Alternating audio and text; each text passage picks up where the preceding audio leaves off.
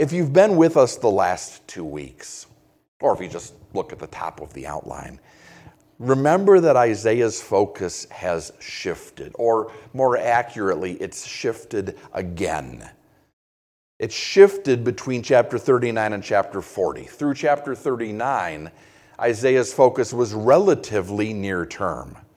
His focus was on the impending threat from Assyria. And his message to Judah was God's exhortation to trust him, that he would deliver them from Assyria. Well, beginning in chapter 40, his focus shifts, Isaiah's focus shifts a little bit further out. In fact, a lot further out. The Assyrian invasion happened in 701 BC. Isaiah wrote about it contemporaneously. He went from writing prophecy to writing current events by the time we got to chapter 38, 39. The invasion happened, God intervened as he promised he would. But on the other side of that, on the other side of the invasion and Judah's disobedience and God's deliverance, God began using Isaiah in a different way. He began using Isaiah to exhort not the people in front of him, but the people who would follow him more than a century later. He began to use Isaiah to warn that that cycle of disobedience and idolatry would repeat itself and that God's long deferred chastisement, his long deferred punishment of his people was going to happen. But Isaiah speaking to those who would be taken captive and those who would be born in captivity, that won't be the end of the story. And as we saw last week, that's very much the heart of Isaiah's message, chapter 40 and following. But as we read the opening verses of chapter 50, the Lord comes at it from a slightly different angle, a slightly different perspective on why he is going to punish and chastise Judah. Slightly different perspective than we've gotten before. Thus says the Lord, Isaiah 50, verse 1 Where is the certificate of your mother's divorce, whom I've put away? Or which of my creditors is it to whom I've sold you? For your iniquities you've sold yourselves, and for your transgressions your mother has been put away. Why, when I came, was there no man? Why, when I called, was there none to answer? Is my hand shortened at all that it cannot redeem? Or have I no power to deliver? Indeed, with my rebuke, I dry up the sea. I make the rivers a wilderness. Their fish stink because there's no water and die of thirst. I clothe the heavens with blackness and I make sackcloth their covering. Okay, what in the world is going on? By way of explanation, keep a finger here. And by the way, if I ask you to turn anywhere tonight and I don't say keep a finger in Isaiah 50, always keep a finger in Isaiah 50. But turn to the right a couple books. Turn to Ezekiel 16. The key to what we just read, the key to this passage, and a, a key, one key, to understanding God's relationship with both Judah and Israel, I suppose, and God's treatment of Judah and Israel throughout Scripture is to remember the church, you and me, we are the bride of Christ. Yes? Praise God. We're the bride of Christ. Israel is the wife of Yahweh. And that's not something we dwell on, especially in the evangelical church especially because a lot of our intellectual heritage comes through the reformers, comes through those who believe God is done with Israel. So why talk about them other than as a cautionary why talk about Israel other than as a cautionary tale? We obviously disagree for reasons that we're going to be talking about on both Wednesdays and Sundays for the next 6 months at least. So we'll have a chance to read and form our own conclusions. But the undeniable teaching of Scripture is that Israel, both Israel as a whole and Israel and Judah, the divided kingdom, is the wife of Judah. That's not a fringe idea. That's not one of Patrick's crawling out on the skinny branches tonight, flights of fancy. The unmistakable, unavoidable teaching of Scripture. If you've made your way to Ezekiel, you're ahead of me. But look beginning at verse 8. And we're picking it up in progress. You can go back and read from the beginning of the chapter on your own. But Ezekiel 16, beginning in verse 8, when I passed by you again and looked upon you, indeed your time was the time of love. So I spread my wing over you and covered your nakedness. Yes, I swore an oath to you and entered into a covenant with you, and you became mine, says the Lord God. And the covenant he's speaking of is a marriage covenant. I washed you in water. Yes, I thoroughly washed off your blood. I anointed you with oil. I clothed you in embroidered cloth and gave you sandals of badger skin. I clothed you with, fine linen, covered you with silk. I adorned you with ornaments, put bracelets on your wrists, a chain on your neck. I put a jewel in your nose, earrings in your ears, a beautiful crown on your head. Thus you were adorned with gold and silver, and your clothing was of fine linen, silk, and embroidered cloth. You ate pastry of fine flour, honey, and oil. You were exceedingly beautiful and succeeded to royalty royalty by marriage. Your fame went out among the nations because of your beauty, for it was perfect through my splendor, which I had bestowed on you, says the Lord God. So clearly, and this is, this is just one of many places that we could, we could go to anchor this idea. Yahweh and Israel were bound to one another with marriage vows. Verse, verse 8 again. I swore an oath to you and entered into a covenant with you and became mine. And we have those marriage vows.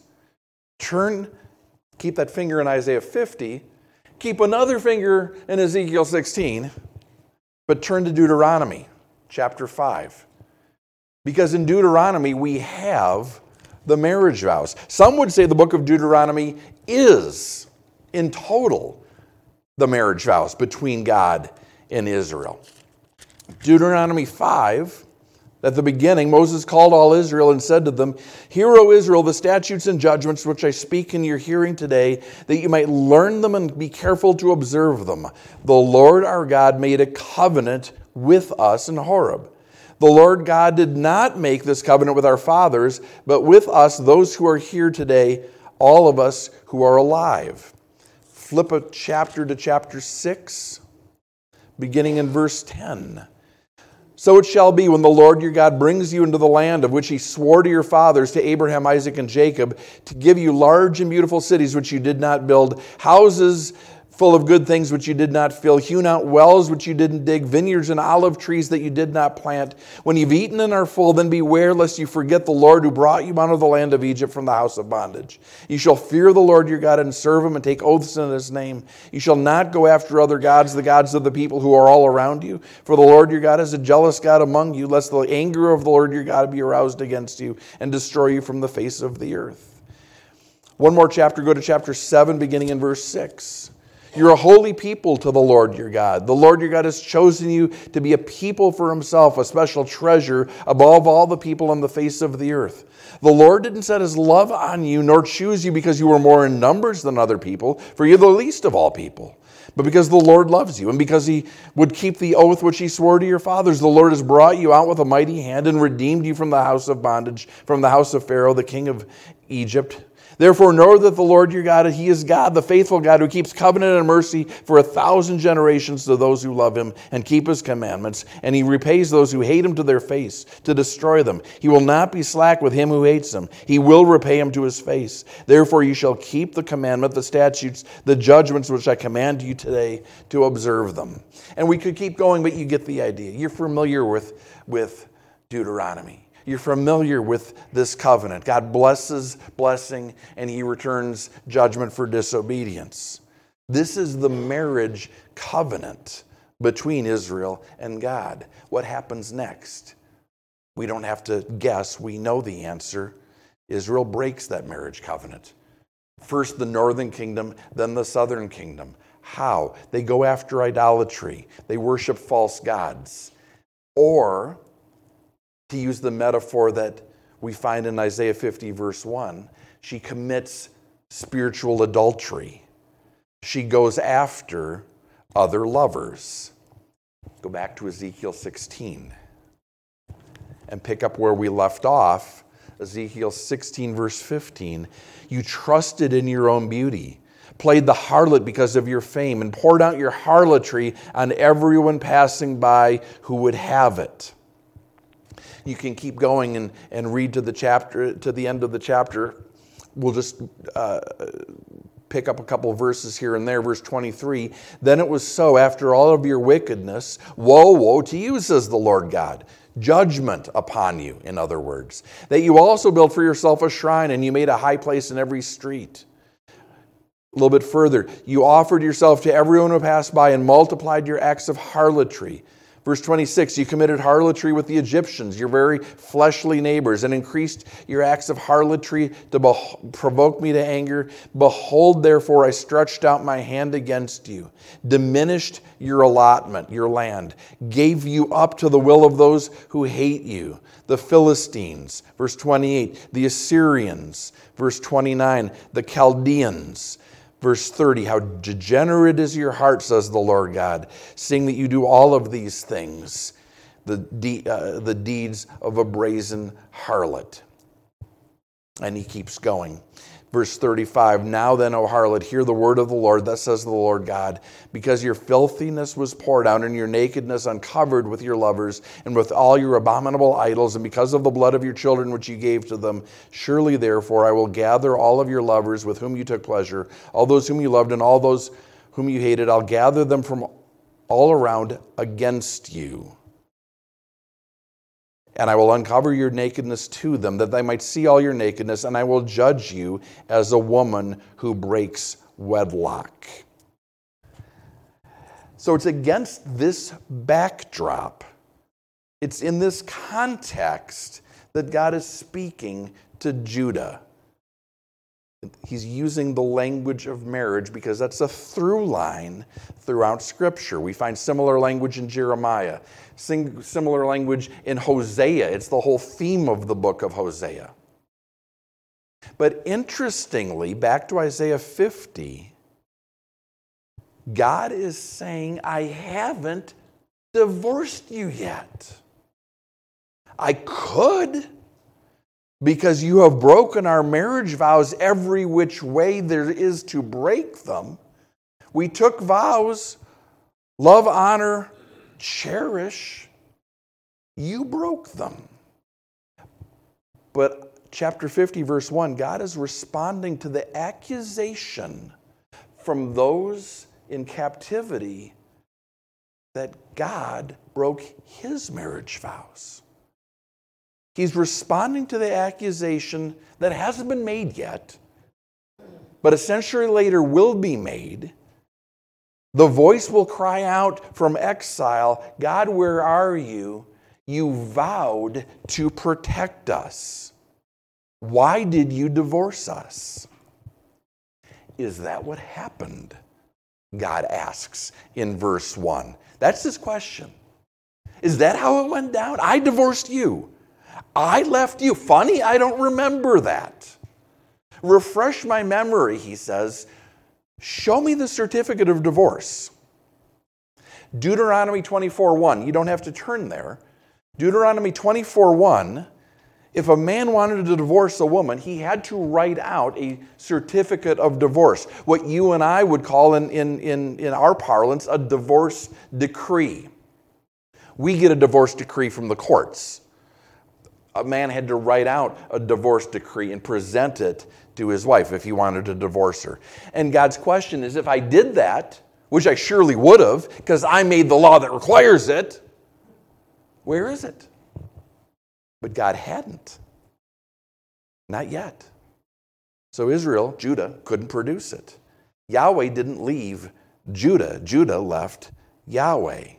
What's his point? His point is we're not divorced. Not yet. We're separated. And that's why you're not enjoying the blessings that I promised my wife. You walked away from our marriage. I didn't divorce you, he says, verse 1, and I haven't sold you into slavery. Same verse. Yeah, you're in exile. Yeah, you were carried off. But that wasn't because I owed people money and I needed to sell you to raise the funds to pay a debt. I own the cattle on a thousand year, a thousand hills. I don't have any reason to sell anybody anything. And you can't produce a bill of sale. You can't produce a receipt that says that I did. If I sold you, who did I sell you to? No, the reality, God's point in these first three verses, you sold yourselves. You're trying to present yourselves as the offended party, the one injured by me. The reality is 180 degrees the opposite. I came to my own house and there was no one to greet me because you were out prostituting yourself, verse 2. Now, verse 2 is where things get interesting because that's one way to read it. I came to the house and there was no one to greet me.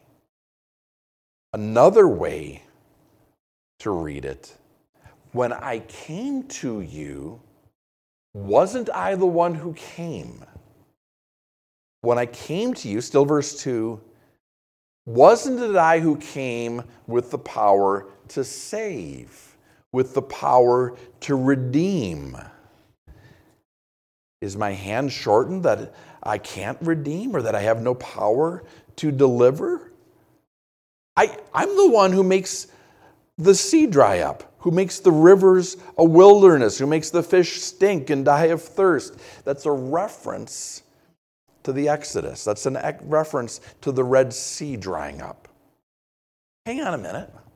I'm God who's mighty to save. But keep going. I clothe the heavens with blackness and I make sackcloth their covering.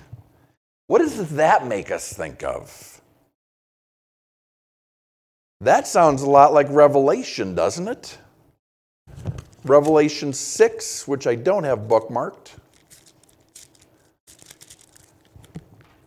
Verse 12 I looked when he opened the sixth seal, and behold, there was a great earthquake, and the sun became black as sackcloth of hair. Okay, what just happened there? God, who saved when he brought Israel out of Egypt, is God who would have saved when he came, is God who will save when he comes again.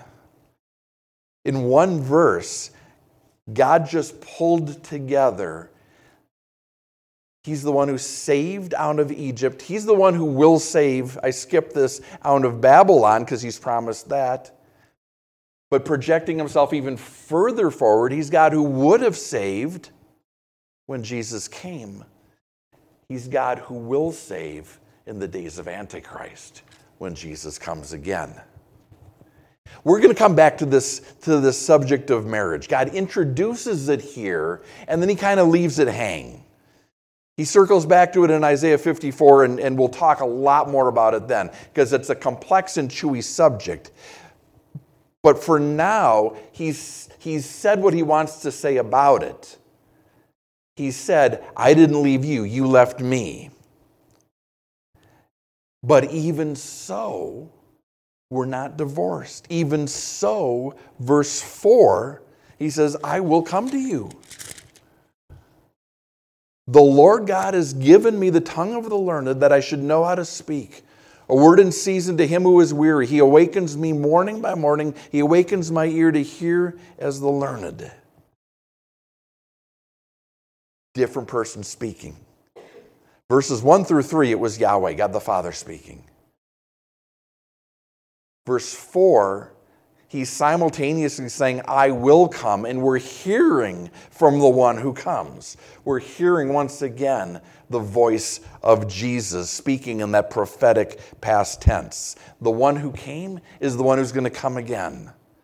We said in, in, in our introduction tonight, chapter 49 was a shift after a shift. Chapter 40 was the shift, okay, it's not Assyria that we're focused on anymore, it's Babylon. And we're not exerting repentance so much as we're promising redemption. Second shift last week, chapter 49, the Redeemer for the, for the first handful of chapters in this section was who? Cyrus. Cyrus was the one who was going to get them out of exile. But then we heard the voice of Jesus break through and say, I'm going to get you out of a greater exile. Short term, end of the 70 years of captivity. Yes, Cyrus is the deliverer, is the redeemer. But eternally speaking, Israel's redeemer is our redeemer, is Jesus. And we hear from him beginning in verse 4. Read it again. The Lord God, God the Father, has given me, the Son, the tongue of the learned Better translation, the tongue, well, no, I'm sorry, the tongue of the learned, that I should know how to speak a word in season to him who is weary. He awakens me morning by morning. He awakens my ear to hear as the learned. Better translation to hear as a learner, to hear as one who is being taught. This is Hebrews 5:14 again, right? Jesus learned obedience. And this is another glimpse at that process. Every morning, the Father would awaken the Son and speak words of instruction to him. We read in Mark 1, verse 35, that Jesus had the habit of rising early in the morning and getting away alone with the Father to pray. And we think of that as, as, as speaking to the Father, which of course was Jesus' privilege, just as it's our privilege. It's our privilege just as it was his privilege. But we just what we just read is that it was his habit to not only speak to the Father, but to hear from the Father, to listen to the Father, so he would know what to say that day, so he would have wisdom for that day. So he'd be able to say, John 7 16, the words that I spoke today weren't mine. They were the words that the Father gave me, the words of the one who sent me. We sometimes think of Jesus being, being, being loaded up with information and knowledge and wisdom and then sent to earth. And just, just fill all of his memory with chips. You know, here's your wisdom chip and your knowledge chip and your grace chip. And no, Jesus learned. Day by day, he learned, he received that he'd have the right thing to say at the right time to the paralyzed man be of good cheer. Your faith has healed you, your sin is forgiven. To be able to say, look again at verse 4 to those who are suffering, to those who are weary and heavy laden, come to me. I will give you rest. Matthew 11, 28. Did you ever realize that that was a fulfillment of prophecy? Jesus saying, Come to me, you who are weary and heavy laden, and I will give you rest. Jesus saying that was a fulfillment of Isaiah 50, verse 4. Verse 5 The Lord has opened my ear, and I was not rebellious, nor did I turn away. What did Jesus say again and again in the beginning of Revelation, in the seven letters to the seven churches? The phrase that, that, that he repeated again and again He who has an ear to hear, let him hear, takes on a whole new meaning when we consider that that was something that the Father said to the Son Hear my words. Listen to what I have for you today. You have ears, use them. Listen. Jesus says, I had ears and I heard and I wasn't rebellious. I didn't turn away. The Father spoke to me and taught me and prepared me to be used of Him. He prepared me to be obedient to Him even unto death. He learned obedience. He learned it in the wilderness, He learned it in the garden, He learned it every morning that He woke up so that He would be obedient at the cross. Verse 6 I gave my back to those who struck me and my cheeks to those who plucked out the beard. I did not hide my face from shame and spitting, which you also recognize as prophetic. I put the verses in your notes for the sake of the recording. It's Matthew 26, verse 67, Matthew 27, verse 26, Matthew 27, verse 30, Mark 14, verse 65, John 18, verse 22, the fulfillment of verse 6. Why? Why did Jesus endure it? Why did the God of heaven and earth allow himself to be led like a lamb to the slaughter? He allowed it because the Father prepared him. He allowed it because the Father was with him. Verse 7 For the Lord God will help me.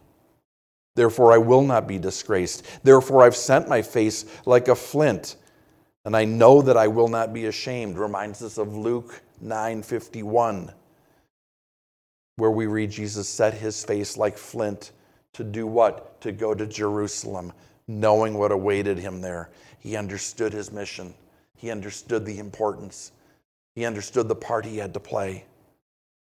And for the joy set before him, he turned south. Verse 8 He is near who justifies me. Who will contend with me? Let us stand together. Who is my adversary? Let him come near me. Surely the Lord God will help me. Who is he who will condemn me? Indeed, they'll all grow old like a garment, the moth will eat them up. He headed to Jerusalem knowing he would prevail, knowing that even sin and death, sorry, even sin, yeah, Satan and death and Hades would not prevail. But look again at verses 7, 8, and 9. What does that remind us of? We touched down there a week ago on Sunday. Finger here, but flip over to Romans chapter 8. I'm going kind of quickly because I'm looking at the time. But chapter 50, Isaiah 57, 8, and 9 are paraphrased by Paul towards the end of Romans 8. What shall it then, what, uh, verse 31, what then shall we say to these things? If God is for us, who can be against us? He who did not spare his own son, but delivered him up for us all, how shall he not with him also freely give us all things? Who shall bring a charge against God's elect? It's God who justifies. Who is he who condemns? It's Christ who died and furthermore is also risen, who's even at the right hand of the Father who makes intercession for us. Let's slow down because I don't want to just wave at this. I want to really embrace this tonight. One finger in Isaiah, one finger in Romans. Jesus says in Isaiah 50, verse 7, God will help me, He will not abandon me. Isaiah 50, verse 7 God will help me. I will not be disgraced. I've set my face like flint. I know I will not be ashamed. Isaiah, I'm sorry, Romans 8, 31. What then shall we say to these things if God is for us? Who can be against us? He who did not spare his own son, but delivered him up for us all, how shall he not with him also freely give us all things? Jesus says, God isn't going to help, uh, isn't going to God will help me. God isn't going to abandon me. So that we can say, God will help us. God will not abandon us. Jesus says, Isaiah 50, verse 8, No one can find me guilty. The Father justified me. When was Jesus justified? Romans 1, you can track it down. Romans 1, verses 3 and 4, through his resurrection. The resurrection proved that Jesus' death was acceptable. If Jesus hasn't risen from the dead, how would we know that his sacrifice was, was acceptable, was sufficient? His resurrection justifies him, it demonstrates his, his freedom from death, his ability to be a sacrifice for our sins. Because Jesus was justified, Isaiah 50, verse 8, we can say, Romans 8, verse 33, we can say, Who shall bring a charge against God's elect? It's God who justifies. Jesus died for our sin. We have an opportunity to accept that death and enter into that death and be justified with Him, justified in Christ. Jesus says, verse 9, Isaiah 50, Surely the Lord God will help me. Who is he who will condemn me? Indeed, they'll all grow old like a garment, the moth will eat them up. Friedrich Nietzsche in 1882 famously said, God is dead. He wasn't the first one to have that idea. Others in his circle had been kicking it around for an idea for, for a while, Mainlander, Hegel's, but, but he's the one who actually said the words, God is dead. Eight years later, God said, Nietzsche's dead. the Bible outlives all of its critics. Why? Because the author of it is eternal. God who dwells in it, the living word, is eternal. The gospel defies all attempts to pervert and muzzle it. Why? Because the power behind it is the power of God. Jesus says in, in, in verse 9, they all grow old like a garment, the moth will eat them up. I will outlive them all. He says that so that we can say in Isaiah, I'm sorry, in Romans 8:34, who is he who condemns? It's Christ who died and furthermore is risen who is even at the right hand of God, making intercession for us. Which brings us to a question as we wrap up tonight Isaiah 50, verse 10. Who among you fears the Lord? Who obeys the voice of his servant? Who walks in darkness and has no light? Let him trust in the name of the Lord and rely upon his God.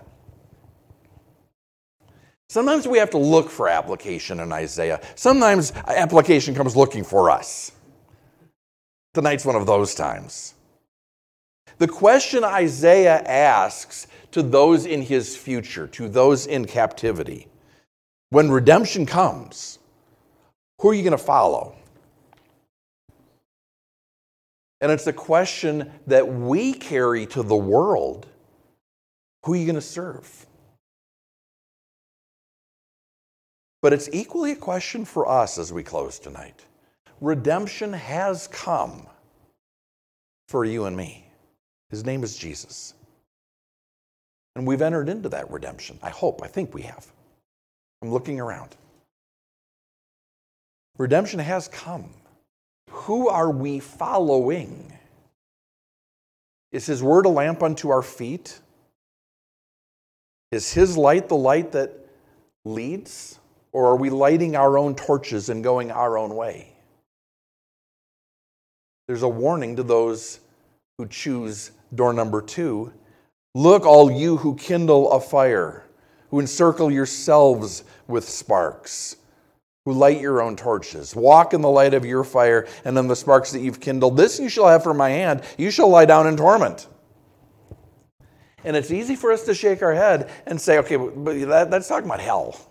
That's not for us because we've entered into redemption. We've been justified. The verse after the verse where you left off in Romans is the one that says nothing shall separate us from the love of God, Romans 8:35. So how does that apply to us? Okay, that's true. But finish where we started. Go back to Isaiah 50 verse 1. God saying to Judah, I haven't divorced you.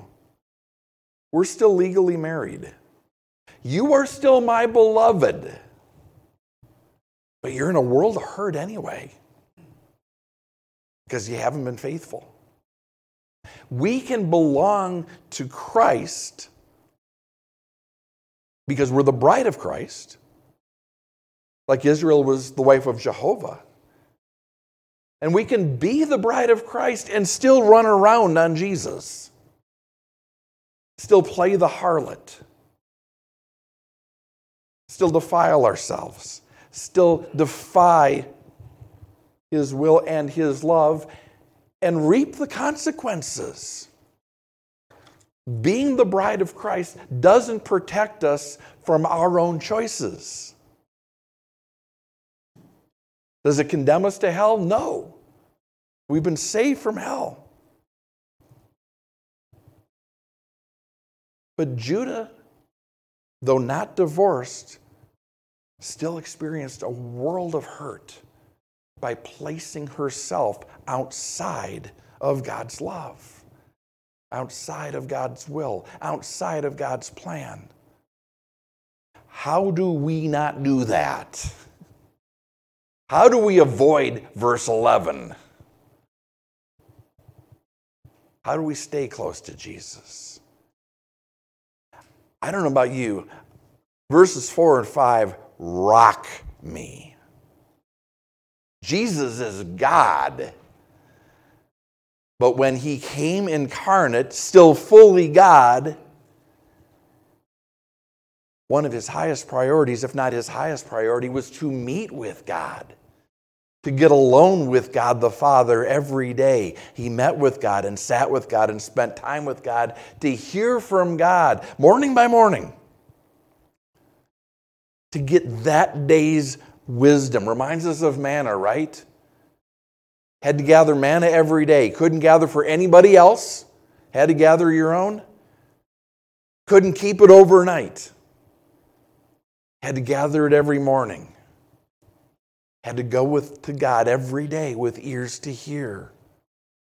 And then Jesus took that day's wisdom and he walked it out, lived it out, used it to love others, to serve others, to bless others, others who were searching, others who were struggling, knowing, verse 7, that God was with him as he did. What would happen? What would the church be like? What would the world be like if that was all of us? Father, I, I pray that you would draw us. We sang earlier, draw us close to you.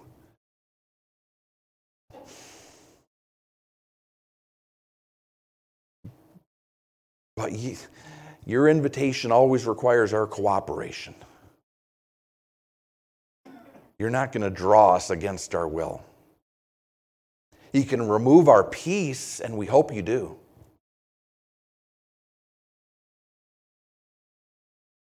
You can remind us of what's real, and we pray you will. But even more than we ask that you draw us, Lord, would you meet us? And would you speak wisdom to us the way you spoke it to Jesus? Would you reveal the day ahead, the things that will be important to remember, the things that we'll need to not forget? And as we walk out in that wisdom, confident that you're with us, never leaving us or forsaking us, would you use us, Lord? Draw us close to you and send us to those who need you. We ask in your holy name. Amen.